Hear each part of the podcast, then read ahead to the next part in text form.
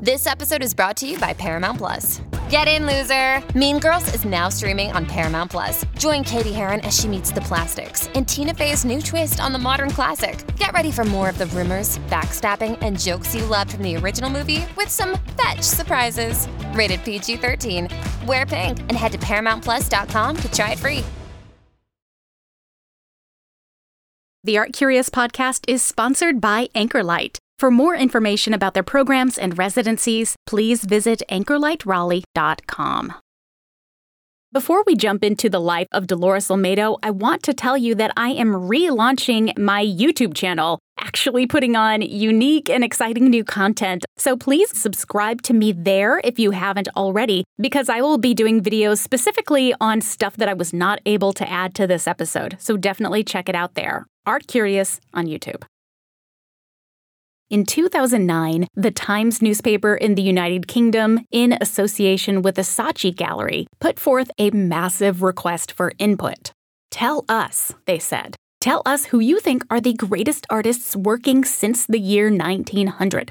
Everyone modern, everyone contemporary, alive, dead, it doesn't matter. Just send in your names, and we'll compile a list of the top 200 visual artists of the past century plus. And it's funny to know how many people took this challenge to heart because almost 1.5 million Times readers sent in their recommendations. And 16 weeks later, the Times published the results. Of course, the names you probably would expect to be there were indeed on the list, like Picasso and Cezanne, Monet and Duchamp, all in the top 10, for example. And then there were some adorably British inclusions like L.S. Lowry at number 125, because the British love Lowry. And there were also some surprises, like Ansel Adams being all the way down at number 153. And then, just two spots below him, sits Diego Rivera, one of the most important artists of Mexican modernism. What's not surprising, in two respects, is that Diego Rivera's wife, the iconic Frida Kahlo, is nowhere near him in that bottom quarter of the list. She is up near the top, sitting pretty at number 19. Now, not a surprise, really, being that Kahlo is often cited as one of the most beloved artists of the 20th century. And what's also not surprising is that she is the only woman to round out the top 20. The next woman to make the list, by the way, is Diane Arbus down at number 39.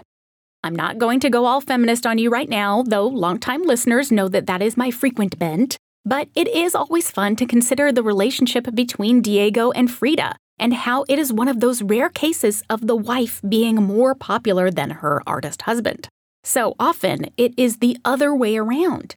Typically, there's an incredible and invested woman somewhere in the shadows, away from the spotlight, while a man, her partner, perhaps, or maybe even her father, friend, brother, son. They are the one that get all the praise. And there is a lot of that in art history. In fact, there's an incredible woman who is right there in the shadows behind both Frida Kahlo and Diego Rivera. And if it wasn't for her, it's entirely possible that neither Rivera nor Kahlo would have made that list or would be so lauded today.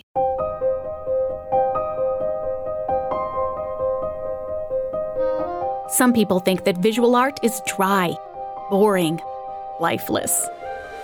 But the stories behind those paintings, sculptures, drawings, and photographs are weirder, more outrageous, or more fun than you can imagine.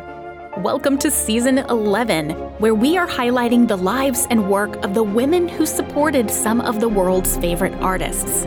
Today, meet Dolores Olmedo, a philanthropist and art collector who became one of the most influential supporters of Mexican modernists Diego Rivera and Frida Kahlo. This is the Art Curious podcast, exploring the unexpected, the slightly odd, and the strangely wonderful in art history. I'm Jennifer Dasal.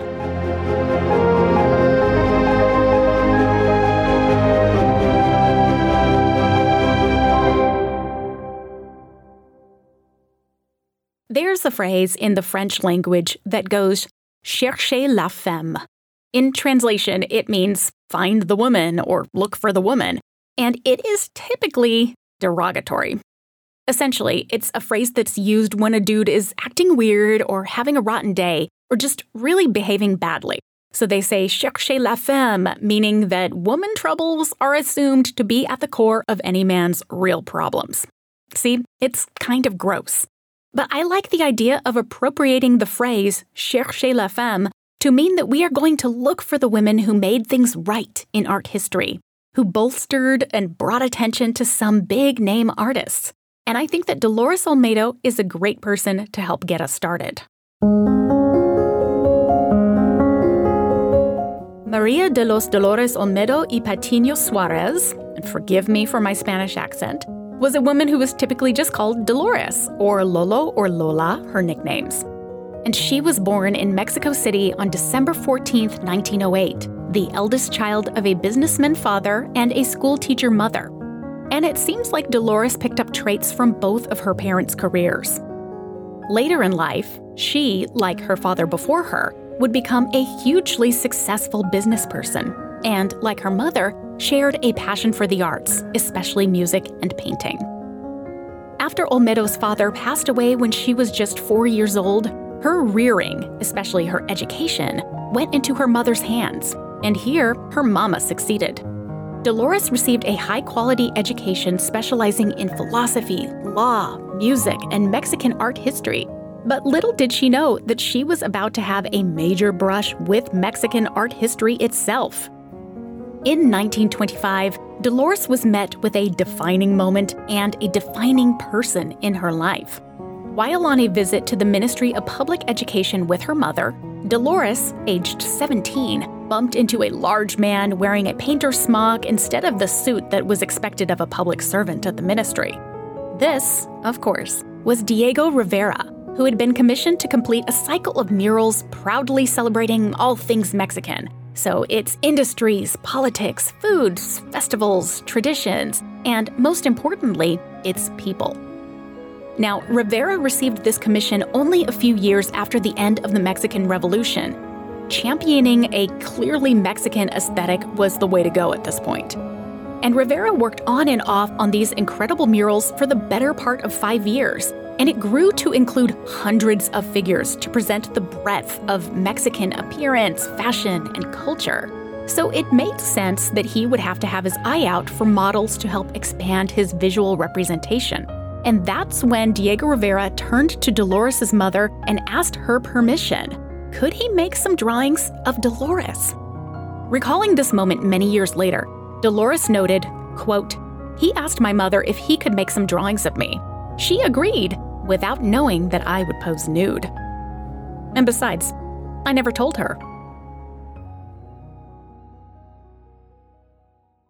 Dolores did indeed pose nude for the artist.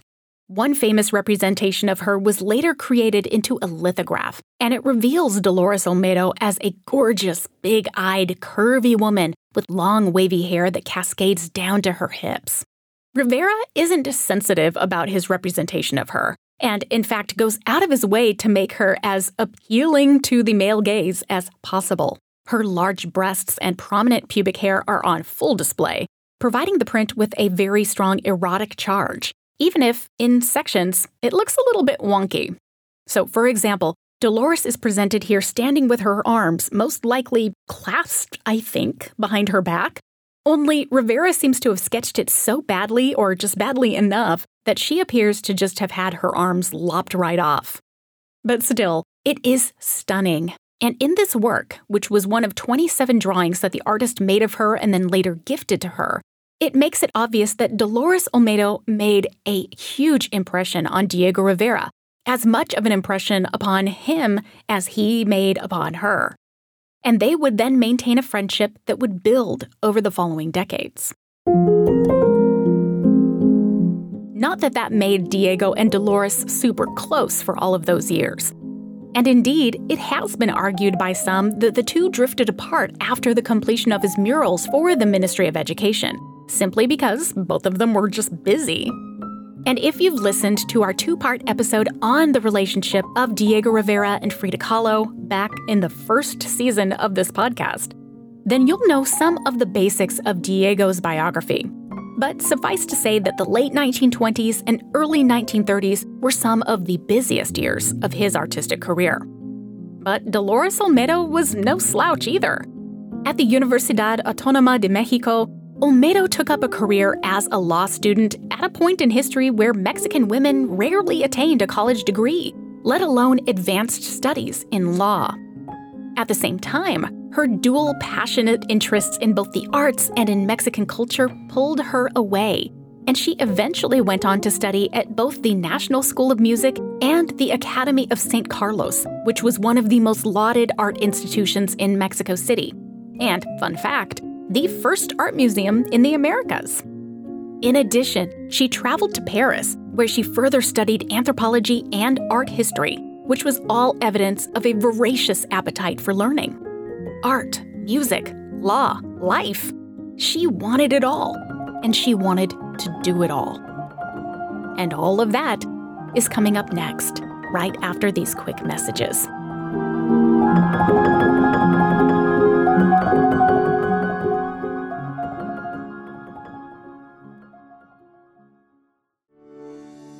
These days, it feels like every show I watch is a copy of something else. You can almost quote the next line before they say it. That doesn't happen when I watch Acorn TV, the best place to get shows from Britain, Ireland, Australia, and beyond. Everything I watch feels new and original, and there's something new to discover every week. Acorn TV is the largest commercial free British streaming service that features compelling stories, exclusive premieres, and originals you won't find anywhere else. Acorn TV has hundreds of exclusive shows from around the world, including award winning mysteries, dramas, comedies, history, and so much more. The series you find on Acorn TV are cleverly written, visually striking, and feature renowned actors and hosts like David Tennant and Mary Berry. This month, I'm especially interested in watching Conviction The Case of Stephen Lawrence. This is an Acorn TV original miniseries that's based on a true story. On April 22, 1993, 18 year old Stephen Lawrence was murdered in an unprovoked racist attack. 13 years later, Detective Chief Inspector Clive Driscoll, played by Steve Coogan, reopens the case on a mission to bring peace to Stephen's parents and justice to the perpetrators. Now, art curious listeners love facts and a good story, and this one has got both. The Independent in the UK gives it five stars and calls it a noble piece of television, and Metro UK proclaims it as a harrowing look at years of gross injustice. You get thousands of hours of new, enthralling content on Acorn TV for a fraction of the cost compared to most streaming services at just $5.99 a month. And it's easy to watch on any device. For original shows from Britain and beyond, Acorn TV has them all. You are going to love it like I do. So try Acorn TV free for 30 days by going to acorn.tv and using my promo code ARTCurious. But you have to enter the code in all lowercase letters. That's A C O R N dot TV. Promo code ARTCurious to get your first 30 days for free. acorn.tv, code ARTCurious.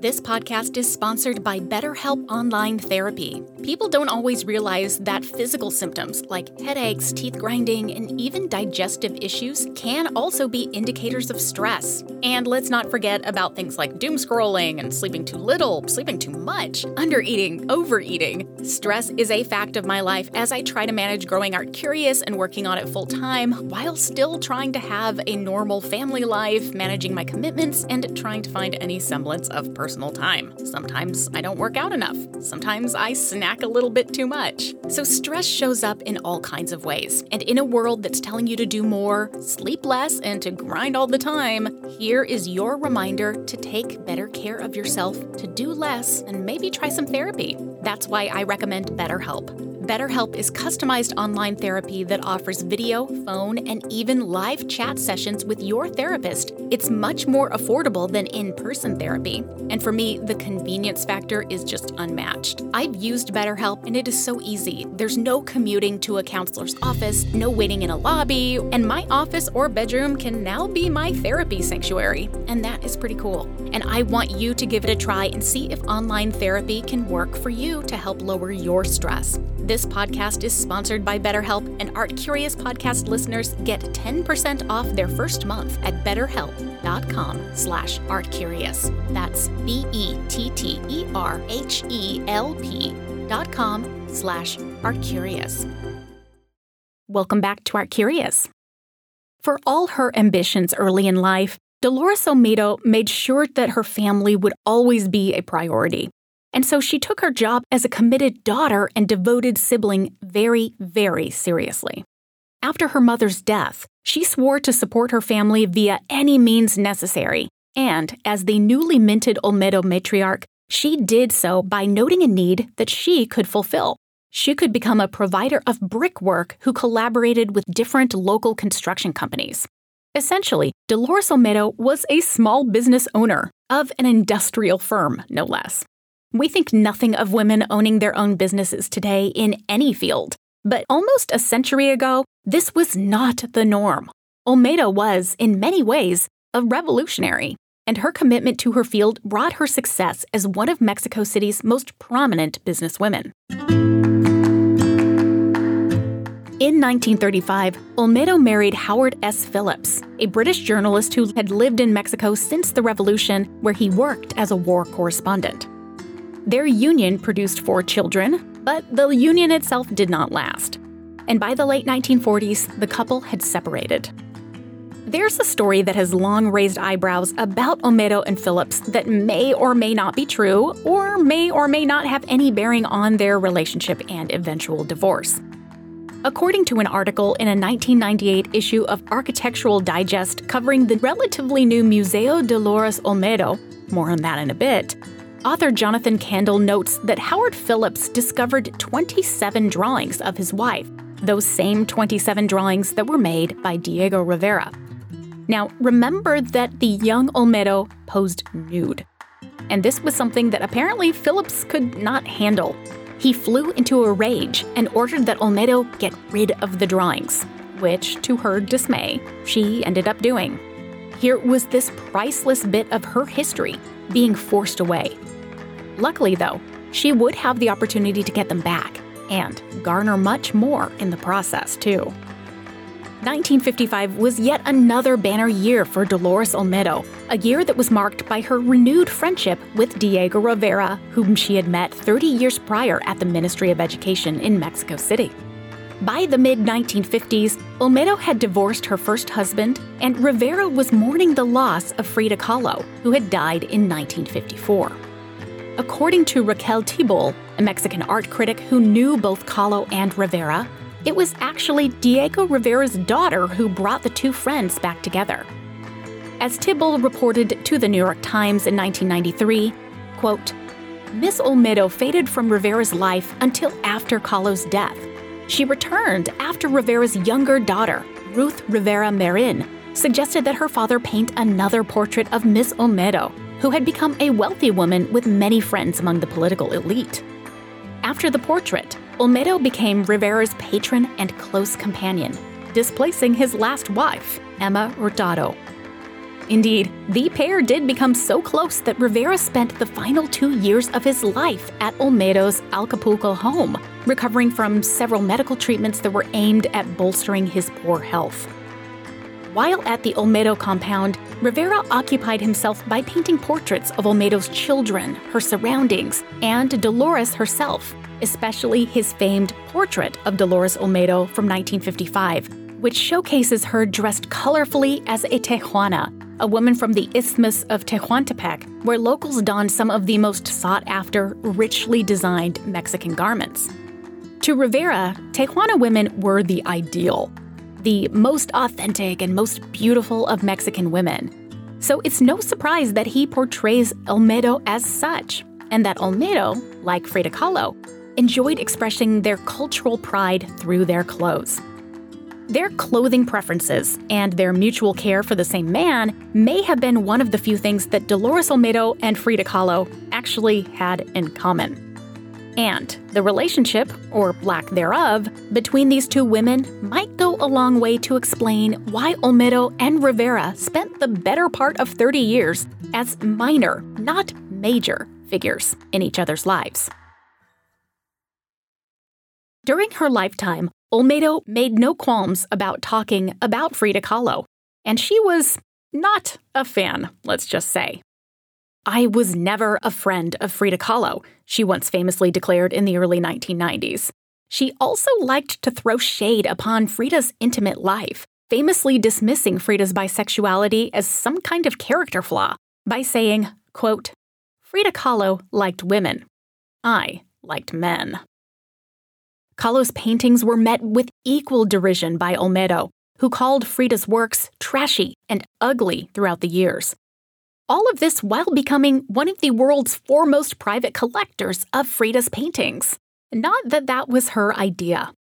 I acquired the Frida collection to give pleasure to Diego, she said. Otherwise, I would not have done it. That statement is an important one to note because she's referring to one of the main reasons that we remember Dolores Olmedo today. After their deaths, she became one of the biggest collectors and supporters of the lives, works, and memories of Diego Rivera and of Frida Kahlo. Much of this came as a consequence of that renewed relationship that Diego and Dolores experienced in the mid 1950s, and the pair conceived of grand plans to build a museum dedicated to showcasing Rivera's works. And Dolores already had big ideas for the works that she wanted to purchase just for this reason. It thus made sense, in Rivera's mind, to name her the president of his estate. But he asked that she take on the role of president for Kahlo's estate as well, a proviso that wasn't her first choice, to put it lightly, as her previous comment made clear. But she did it for her friend, of whom, she noted, she was, quote, passionately protective and fiercely loyal.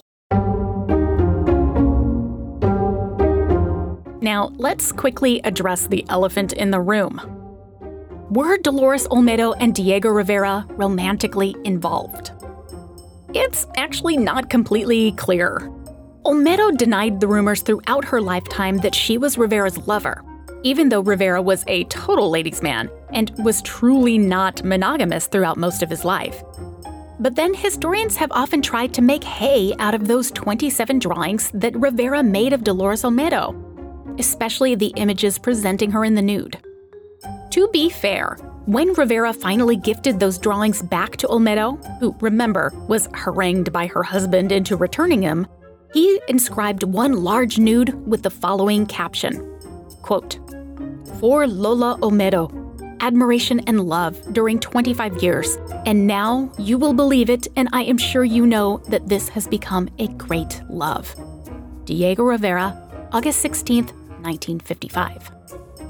Certainly, any romantic entanglements the pair may have had might shed light on Olmedo's explicit distaste for Frida Kahlo. It could have been jealousy, pure and simple. But even if there wasn't a sexual or romantic relationship there, Olmedo still might have believed herself to have been Rivera's greatest muse. How did Olmedo ensure his legacy and that of his wife Frida? That's coming up next, right after this break. Come right back.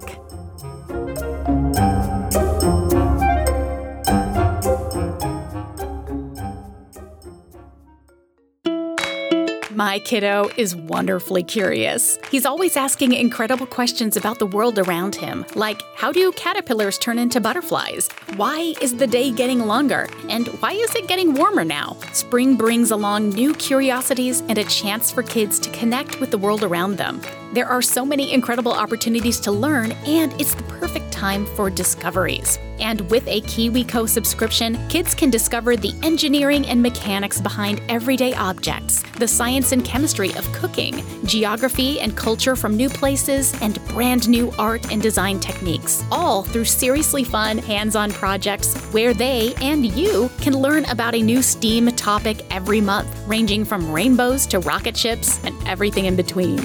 Discover subscription lines for kids of all ages, ranging from infants and preschoolers all the way up to teens. And grown-ups are also welcome to join in on the fun. My son and I both enjoyed receiving his very first Kiwi crate recently. We got exactly what we wanted, which was the Atlas crate, full of immersive, hands on, high quality activities that help us explore and appreciate world cultures, which is perfect for my little traveler. This month, we learned about India, made our own mandalas, and blended up our own mango lassis, and we loved every moment. And now we're counting down the days until the next box arrives in the mail. It is our favorite day of the month, and it is sure to be your child's too. With KiwiCo, you can do your part to encourage your children to be innovators and creative thinkers. They won't believe what they can build and accomplish with KiwiCo. So give them the tools to learn new skills, build new experiences, and make new connections to the broader world. There's something for kids of all ages, and there's no commitment, so you can pause or cancel anytime. Step into spring and celebrate the season of discovery with a KiwiCo subscription. Get 30% off your first month plus free shipping with any crate line with code ARTCurious at kiwico.com. That's 30% off your first month at K-I-W-I-C-O.com. Promo code ARTCurious. I think research is fun. I love that feeling when you finally open a book or an archival box and you see what you've been hunting for. It is so rewarding. Hunting down answers to your questions can be such a joy, but when it comes to hiring, you don't always have as much time as you'd like to spend hunting for great candidates with the right skills. And that's why there's Indeed, the best hiring partner your team can get. If you're hiring, you need Indeed because Indeed is the hiring partner where you can attract, interview, and hire all in one place. And Indeed is the only job site where you are guaranteed to find quality applications that meet your must have requirements, or else you don't pay. Instead of spending hours on multiple job sites hoping to find candidates with the right skills, you need one powerful hiring partner that can help you do it all. Indeed partners with you on every step of the hiring process Find great talent through time saving tools like Indeed Instant Match, assessments, and virtual interviews. So, with Instant Match, for example, as soon as you sponsor a post, you will get a short list of quality candidates with resumes on Indeed that match your jobs, and then you can invite them to apply right away. Plus, you only pay for quality applications that meet those must have requirements. Indeed makes it easy to hire great talent. According to ComScore, Indeed is the number one job site worldwide. Join more than 3 million businesses worldwide that use Indeed to hire great talent fast. Start hiring right now with a $75 sponsored job credit to upgrade your job post at indeed.com slash art. Offer valid through April 30th. Go to indeed.com slash art to claim your $75 credit before April 30th. Indeed.com slash art. Terms and conditions apply. Need to hire? You need Indeed. Bombas's mission is simple make the most comfortable clothes ever and matched every item sold with an equal item donated. So when you buy Bombas, you are also giving to someone in need. Bombas designed their socks, shirts, and underwear to be the clothes you can't wait to put on every day. Everything they make is soft, seamless, tagless, and has a luxuriously cozy feel. They're made from amazing materials like merino wool, pima cotton, and cashmere, which makes them the perfect cozy layers. And there's a pair of Bombas socks for everything you do. They come in tons of options like comfy performance styles for every sport and activity. And when I'm going on a run, I wear their socks that are specifically made for runners. And then when I'm relaxing at home, my favorite is their merino wool socks. They are so soft and also just beautifully designed. And Bombas isn't just socks. They have t shirts with thoughtful design features like invisible seams and tagless options. And Bombas underwear has a barely there feel with skin support that might actually make you forget that they're even there in a good way. And did you know that socks, underwear, and t shirts are the three most requested clothing items at homeless shelters? That's why Bombas donates one for every item you buy. Go to bombas.com slash artcurious and get 20% off your first purchase. That's B-O-M-B-A-S dot com slash artcurious for 20% off. Bombas.com slash artcurious. Ladies and gentlemen, What are you doing? what do you mean? I'm making Just keep it simple. uh, I'm making the promo. Just keep it simple. Just say, hey, we're the Brav Bros, two guys that talk about Bravo. Ladies and gentlemen, boys and girls, we're the Brav Bros. No, Oh, dude, stop with the voice. Just The vo- keep it simple. I've seen promos on TV, dude. This is how you get the fans en- engaged. This is how you get listeners. We're trying to get listeners here. If we just say, "Oh, we're two dudes that talk about Bravo," people are gonna get tired of it already. We need some oomph. All right, then fine. Let's try to do it with your voice. Brav Bros. Good job. Welcome back to Art Curious. Dolores Olmedo did hold true to her word to establish a museum dedicated to Diego Rivera, Frida Kahlo, and Mexican art and culture. though it would take decades to come to fruition. Using profits from her successful construction company, she began to invest in real estate, and in 1962, she purchased a sprawling 16th century compound on the southern edge of Mexico City. A former monastery, the estate featured verdant gardens and land occupied by several peacocks and other native birds, as well as multiple Xoloitzcuintle, a breed of Mexican hairless dogs. Olmedo lived on the estate for decades as she continued to build her private art collection, which not only consisted of works by Rivera and Kahlo that Rivera sold or bequeathed to Olmedo before his 1957 death, but also included folk arts and crafts made from traditional materials like paper mache, copper, tin, and ceramics. It also included pre Hispanic archaeological pieces, gilded wooden figures from Mexico's colonial period, and works by both modern and contemporary artists who both worked and were inspired by Rivera and Kahlo. During that same period, Olmedo worked alongside Rivera's daughter, Guadalupe Rivera Marin, to secure quote unquote historical monument status to Rivera's murals in Mexico City, a designation that was indeed granted, as well as to the works of Rivera's close pals, Jose Clemente Orozco and David Alfaro Siqueiros. By the late 1980s, Olmedo was finally prepared to make the Dolores Olmedo Museum a reality, but the project took longer than expected because her entire hacienda needed to be gutted, rewired electrically, and then fitted with a state of the art climate control system to protect the valuable and fragile works of art therein. And it was not easy. As the lead architect, Luis Hernandez, would later comment, quote, more than half of the building was slowly sinking because its foundation was on land that used to be a lake and canals. In some rooms, the roof was leaking and largely had to be redone. Meanwhile, Olmedo herself had to move into an alternative abode while her home, including her private quarters, were being retooled. And at one point, she even squatted in makeshift barracks outside the hacienda, declaring, quote, I felt like an earthquake refugee. Still, don't feel too terrible for Dolores, because again, she was very wealthy and a very well connected woman at this point. And when her museum did eventually open its doors to the public in 1994, it, and she, was met with great fanfare and press. In many ways, the Museo Dolores Olmedo, as the name so keenly suggests, was a monument as much to the philanthropist and collector as it was to Rivera, Kahlo, and the artists and artworks that she collected. It contained photographs and personal effects from Dolores's life that were all just scattered about, including personal letters and autographs from celebrities and politicians. Indeed, Olmedo was incredibly involved in the selection and display of her artworks and the curios in the museum, even suggesting exhibitions that revolved around her and her artistic, political, and financial influence.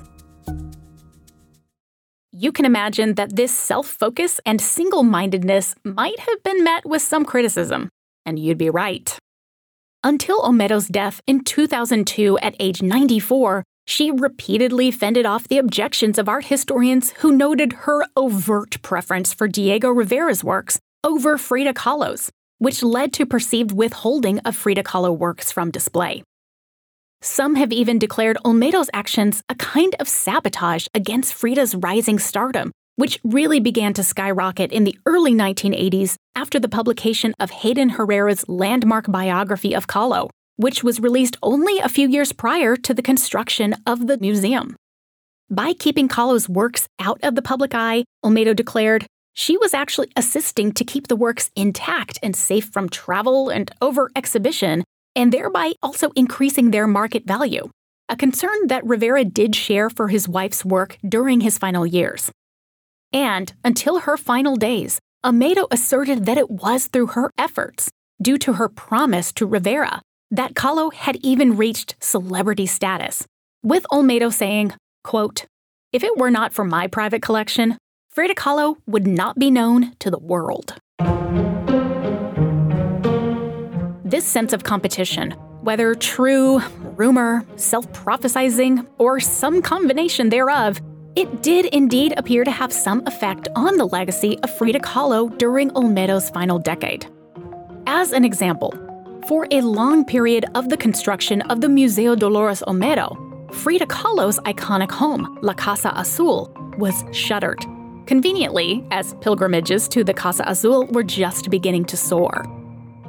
Now, Olmedo, as the president of both the Rivera and Kahlo trusts, could have made the renovation of the Casa, now christened the Museo Frida Kahlo, simultaneously as constructing the Museo Dolores Olmedo, but she chose not to, and this was a decision that infuriated many Mexicans.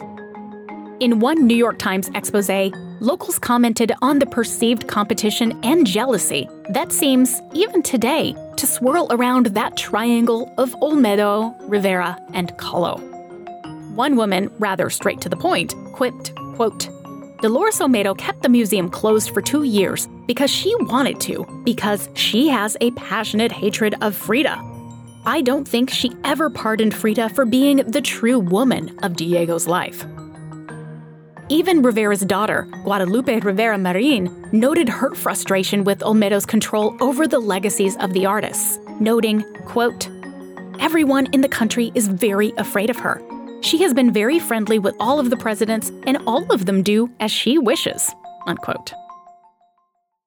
For her part, Dolores Olmedo appeared unflappable, even up to the end of her long life, often calling her critics envious meddlers who chose to view her works negatively rather than considering the positive effects of her commitment to Mexican culture, especially via the legacies of Frida Kahlo and Diego Rivera.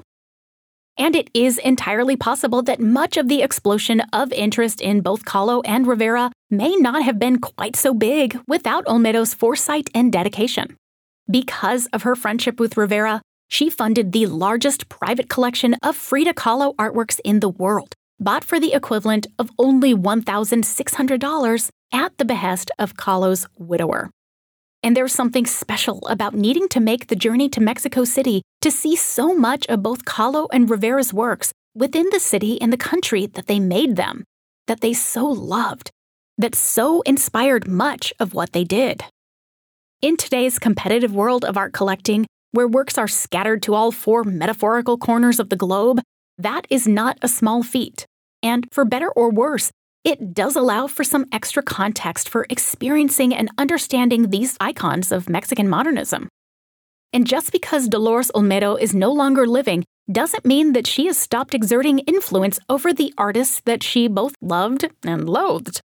In her final years, she dedicated significant funds in her will to continue the funding of the Museo Dolores Olmedo, and since its opening in 1994, it has grown to include a five building complex filled with over 6,000 works of art, welcoming millions of visitors.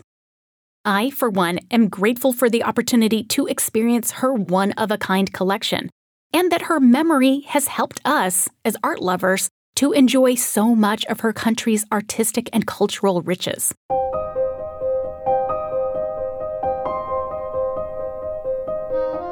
And as for how she herself wanted to be remembered, she once said that she wanted to be recalled, quote, just as I am. A woman who did whatever she felt like doing, and luckily, succeeded at it.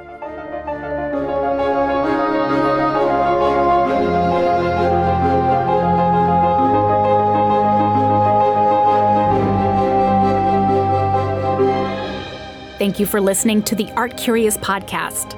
This episode was written, produced, and narrated by me, Jennifer Dasal. And huge thanks to Josefina de la Torre for her awesome research and writing help with this episode. Art Curious's theme music is by Alex Davis at alexdavismusic.com, and our logo is by Dave Rainey at daveraineydesign.com.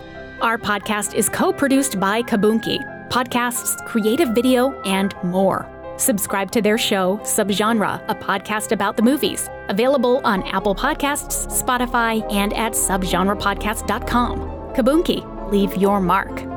The Art Curious podcast is sponsored primarily by Anchorlight. Anchorlight is a creative space founded with the intent of fostering artists, designers, and craftspeople at varying stages of their development. Home to artist studios, residency opportunities, and exhibition space, Anchor Light encourages mentorship and the cross pollination of skills among creatives in the triangle. Please visit anchorlightraleigh.com. The Art Curious podcast is also fiscally sponsored by VAE Raleigh, a 501c3 nonprofit creativity incubator, which means that you can donate tax free to Art Curious to show your support. To find the donation links and for more details about our show, including the transcript for today's episode and our reading recommendations, please visit our website, artcuriouspodcast.com. Also, check us out on social media at ArtCuriousPod. Check back with us soon as we continue to explore the unexpected, slightly odd, and strangely wonderful women behind the scenes in art history.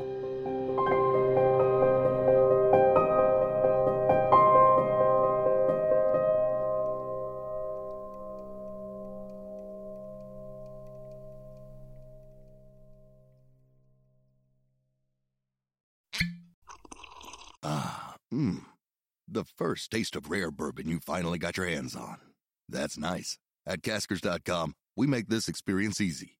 Caskers is a one stop spirit curator with an impressive selection of exclusive, sought after, rare, and household names in the realm of premium spirits and champagne.